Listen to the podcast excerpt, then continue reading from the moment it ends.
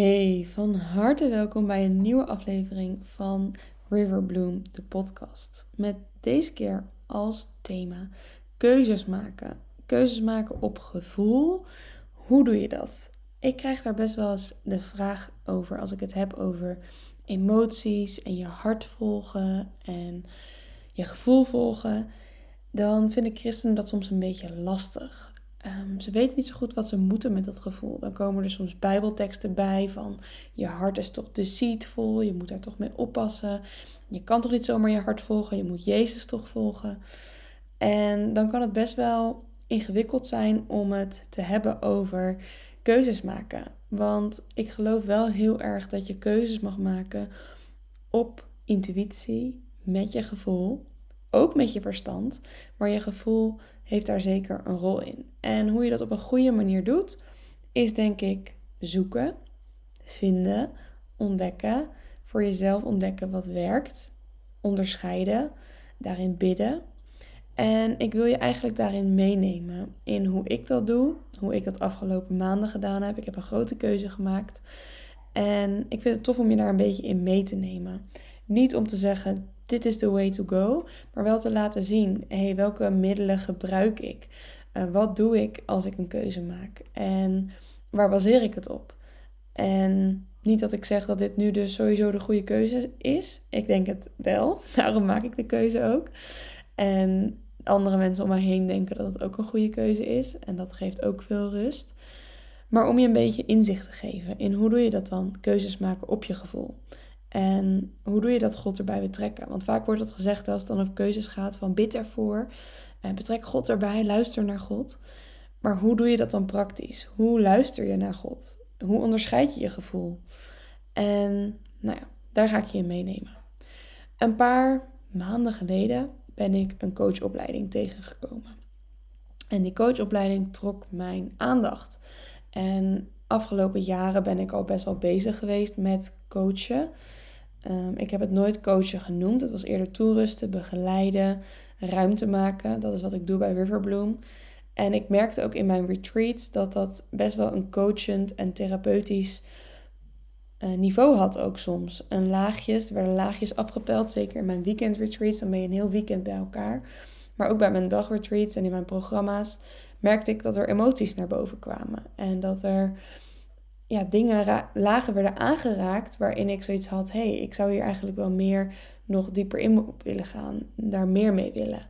En dat ik daar soms wel de tools voor had, maar dat ik ergens ook soms tools miste. Dat ik dacht, hey, als ik nu nog meer tools heb, dan kan ik nog net weer een laagje dieper, kan ik nog meer aanraken.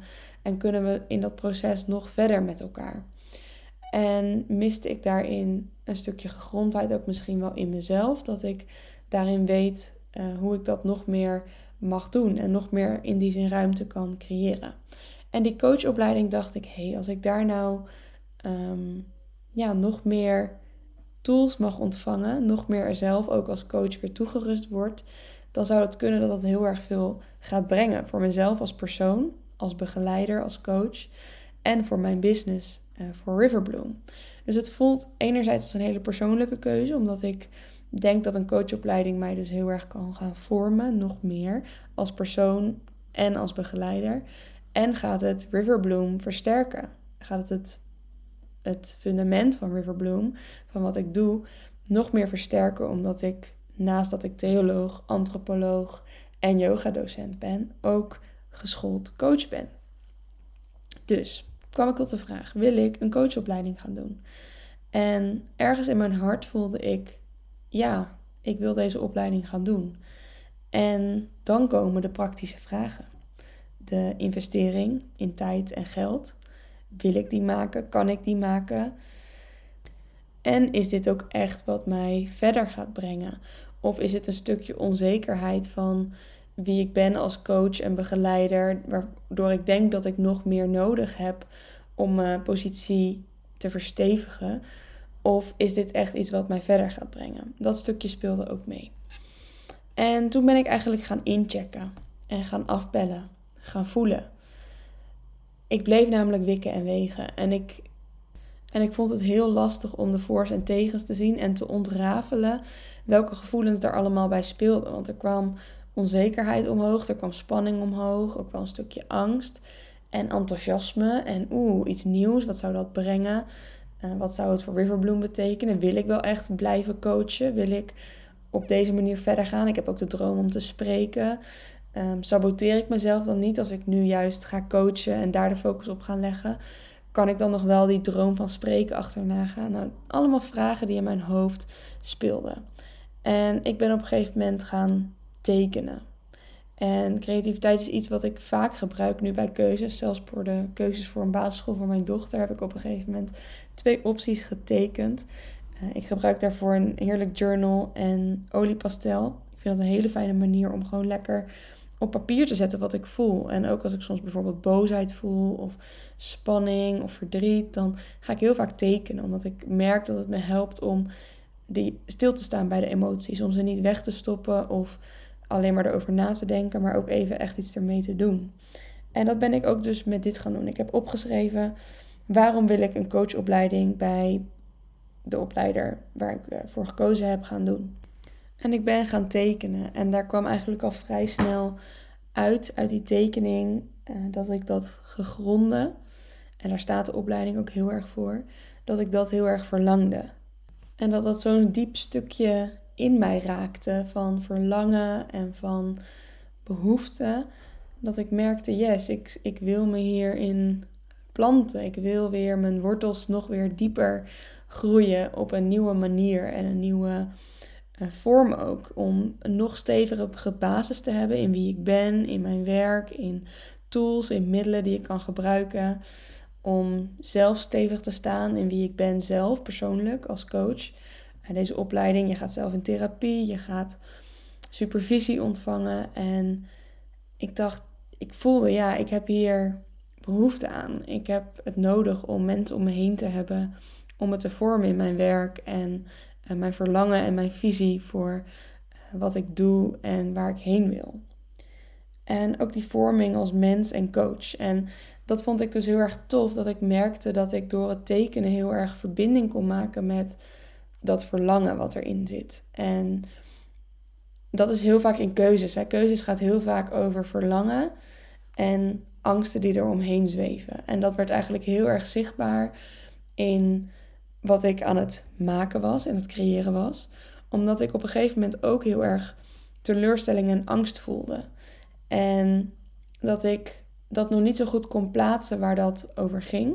Maar dat ik dat wel terugzag in mijn tekening. Dat ik proefde, er zit ergens terughoudendheid in. En toen ik daar later over sprak met Alex, toen besefte ik dat het eigenlijk ook ging over een negatieve ervaring die ik heb gehad met een investering in coaching vorig jaar.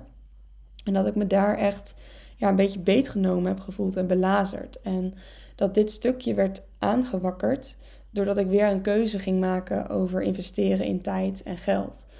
En dat ik daardoor eigenlijk angstig was van, maar wat als dit weer een verkeerde keuze is? Wat als ik hier weer beetgenomen word? Wat als ik hier weer straks van een koude kermis thuis kom en teleurgesteld en beschadigd ook wel achtergelaten word? En dat is een diepe angst, een diepe teleurstelling, waarop je dan dus eigenlijk een beslissing zou kunnen maken. Want ik voelde heel erg dat het me weer hield om hiervoor voor te gaan. En dat is eigenlijk heel erg zonde. Omdat het een eerdere negatieve ervaring daardoor dus een waarschijnlijk of misschien positieve ervaring in de weg staat. En waardoor je als mens dan dus eigenlijk tegengehouden wordt, ook door de negatieve ervaringen die je gehad hebt. En mijn man zegt altijd, angst is geen goede raadgever. En daar ben ik het ergens wel mee eens. En tegelijkertijd geeft angst wel informatie. En vind ik het heel boeiend en heel interessant om daar wel ook naar te kijken. Omdat je daardoor jezelf beter leert kennen en ook beter leert afstemmen op wat er in je speelt. En in dit geval wilde de angst mij vertellen, let op, weet je nog vorig jaar, wees voorzichtig met jezelf. En denk er goed over na, voel goed of dit is wat je echt wil.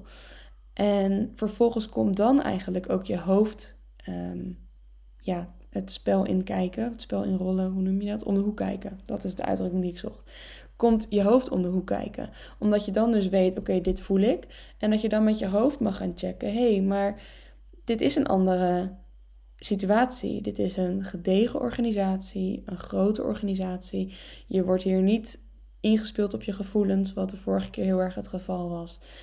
Je bent veel sterker zelf, waardoor je niet meer zo makkelijk erin trapt.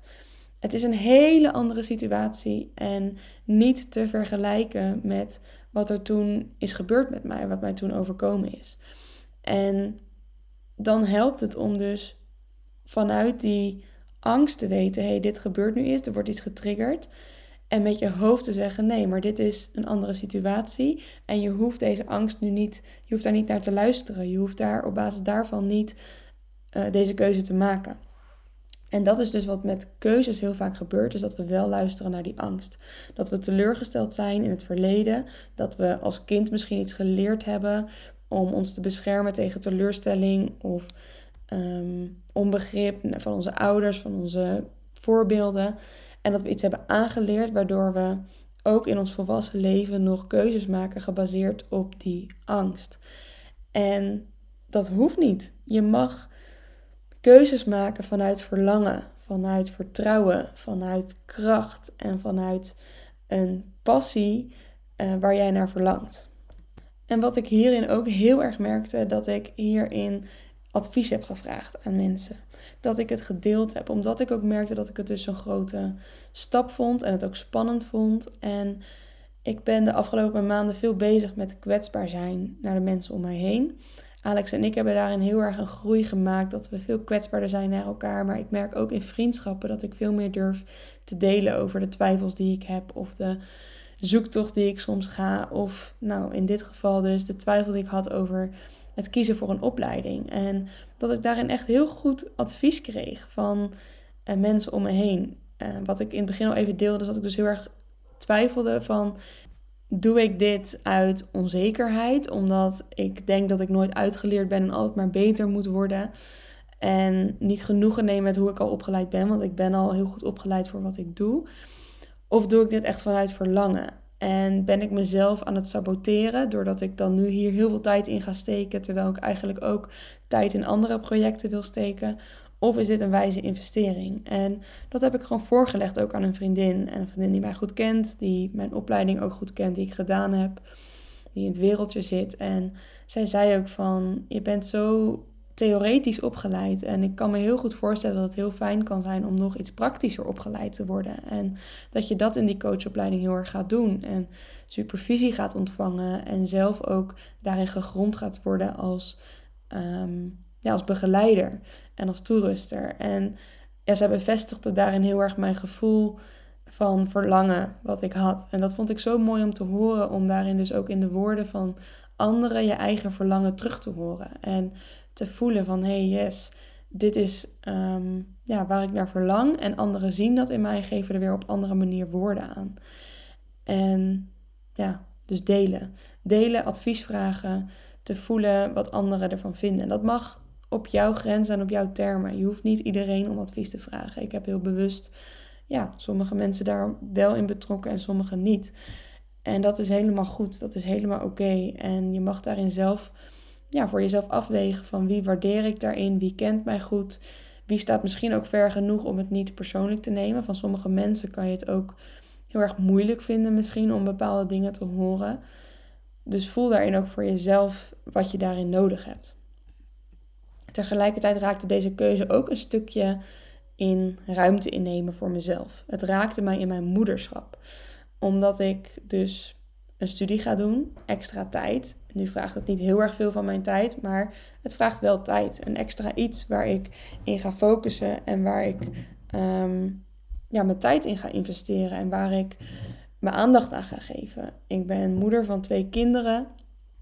Ze zijn nu 1 en 3 en ze gaan 1 dag naar de opvang en 1 dag naar mijn ouders. En door deze keuze hebben we ook besloten om ze een dag extra naar de opvang te doen. En ik merkte dat ik dat ook heel erg spannend vond. Dat ik het iets met me raakte van, hey, ben ik nu een goede moeder als ik een dag meer ga werken en een dag meer tijd voor mij heb, dat ik daarin dus meer ruimte inneem in het gezin, dat ik minder bij mijn kindjes ben door de week heen. Ik denk wel dat ik daardoor ook aanweziger kan zijn als ik wel met mijn kindjes ben, want dat merk ik nu soms, dat mijn hoofd overal nergens is en dat ik eigenlijk wil focussen op mijn kindjes en dat dat dus eigenlijk niet lukt, omdat ik nog in mijn hoofd zit met River Bloom. En dat ik dus merk van, het erkennen van mijn ambities daarin, dat ik gewoon heel graag ook werk en mijn eigen ding opbouw, naast dat ik moeder ben, heeft mij best wel veel tijd gekost. En ik dacht altijd dat ik het heel... Ik had altijd dat beeld in mijn hoofd, ook met mijn moeder denk ik wel veel thuis is geweest, dat ik dat beeld in mijn hoofd had van een goede moeder is een moeder die dus veel thuis is met de kinderen. En niet eens heel bewust, want ik zou dat nooit tegen anderen zeggen, maar dat ik dat voor mezelf wel ergens heb geïnstalleerd. En in de eerste jaren heb ik veel daarvan gegeven, ben ik veel thuis geweest en heb ik daar heel erg van genoten. Daar geniet ik nog steeds van. En tegelijkertijd voel ik dus dat er een volgend seizoen komt waarin ik dus meer ruimte mag innemen. En dat dit daar een vorm van is, van deze opleiding doen om mezelf te ontwikkelen, mezelf dat te gunnen. En zo zie je dat zo'n keuze dus heel veel lagen raakt. Het raakte mij echt in mijn laag van oké, maar wat is dan een goede moeder? En wat geloof ik daar dan echt in? En wat wil ik uitdragen? En wat heb ik nodig als persoon, als Laurien, als moeder? Wat wil ik voor mijn kindjes? En daar ook in zoeken. Want ze gaan nu een dag extra naar de opvang. En daarin kijken ook, hoe gaat dat? En hoe gaan ze dat vinden? En ook dat in vertrouwen te doen. En daar ook open over te zijn als gezin. Van we kunnen dat weer bijschaven. Ik kan dat soort dingen dan ook heel groot maken in mijn hoofd. Van als we dit nu kiezen, dan blijft dat ook zo. Maar ik geloof daarin ook wel heel erg als in seizoenen. En daar geloven wij samen als gezin, ook als stel, ook wel heel erg in. Om te zoeken daarin naar welk seizoen, wat we daarin nodig hebben samen en alleen en als gezin. En dit is daar nu een hele mooie keuze in. En heeft me ook heel veel doen inzien weer over mezelf en wie ik ben als moeder en hoe ik een leuke moeder ben. Wat ik daarin ook merkte, is dat gezonde spanning oké is. Ik heb volgende week een intakedag en daarna ga ik officieel echt aan de slag met de opleiding. En ik heb daar gezonde spanning over en dat is oké. In onze maakbare wereld denken we dan heel snel dat alles helemaal oké en goed moet voelen om goed te zijn. Dat zeggen we ook van als het maar goed voelt. Maar soms is iets gewoon spannend en mag je het toch doen. Dan is het niet meteen fout of niet meteen dat het niet de juiste keuze is of dat het niet van God is als je ergens een beetje spanning over ervaart. Dan verwarren we vrede met helemaal chill voelen. Ik heb helemaal vrede over deze keuze en toch ervaar ik ook nog spanning. Maar spanning is niet per se iets fouts. Het is een hele goede en gezonde, normale reactie van je lijf als je nieuwe dingen gaat doen. En je hebt die spanning ergens ook nodig om te presteren en om verder te komen. En dat besef van, het is oké als ik spanning voel, als ik een volgende stap spannend vind, maakt ook dat ik er veel meer rust over heb. En dat ik er ook heel veel zin in heb en nieuwsgierig ben. Spanning is ook nieuwsgierigheid soms. Van, wat gaat het brengen? Ik heb geen idee. Want mensen die de opleiding hebben gedaan, die zeggen ook, je gaat de malle molen in. Je gaat zoveel over jezelf ontdekken en nieuwe lagen. En dat vind ik ook zo tof. Dat ik denk, daar heb ik ook gewoon zin in. Het is ook logisch dat dat spannend is. Dat je niet weet wat dat gaat geven. En dat is het ook met keuzes maken. Soms voel je in je hart, dit is de keuze die ik mag maken. En is er nog van alles omheen wat het spannend maakt. Waardoor je soms dus teleurstelling, zoals bij mij het geval was, van gaat het een goede keuze zijn? Ik voel hier teleurstelling over. En dat heeft invloed op de keuzes die je dan vervolgens maakt. Soms is het een andere verschuiving van ruimte innemen in je gezin. Een verschuiving van rollen, een verschuiving van hoe je dingen indeelt. Soms is het ook gewoon echt letterlijk het jezelf niet gunnen.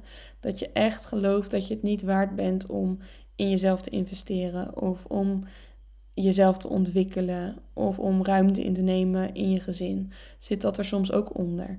En het kan goed zijn om dus te voelen, wat zit er onder? Onder die lagen van, ik vind het spannend of ik weet niet welke keuze ik moet maken. En dat alles bij elkaar heeft er voor mij dus voor gezorgd. Ik weet niet of ik dat gezegd heb, maar ik ga de opleiding dus doen. Omdat ik voel dat er groei ligt. Ik voel dat het me een beter mens gaat maken, een betere begeleider gaat maken.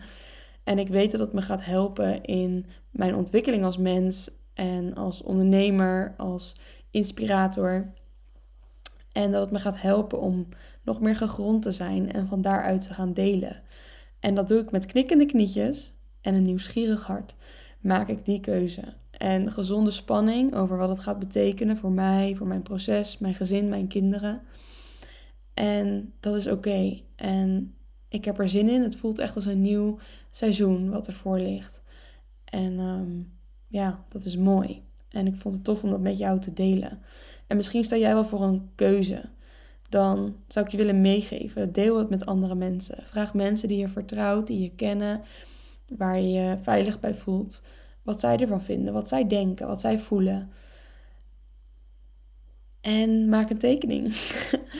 Echt, een van de fijnste middelen vind ik dat om te gebruiken. En als je daar hulp bij nodig hebt, laat het me weten. Dan kunnen we misschien wel een sessie ervoor inplannen. Dan lijkt het me tof om je daarvoor te begeleiden. Maar ja, gebruik tekenen, schrijven in het beslissen van keuzes maken.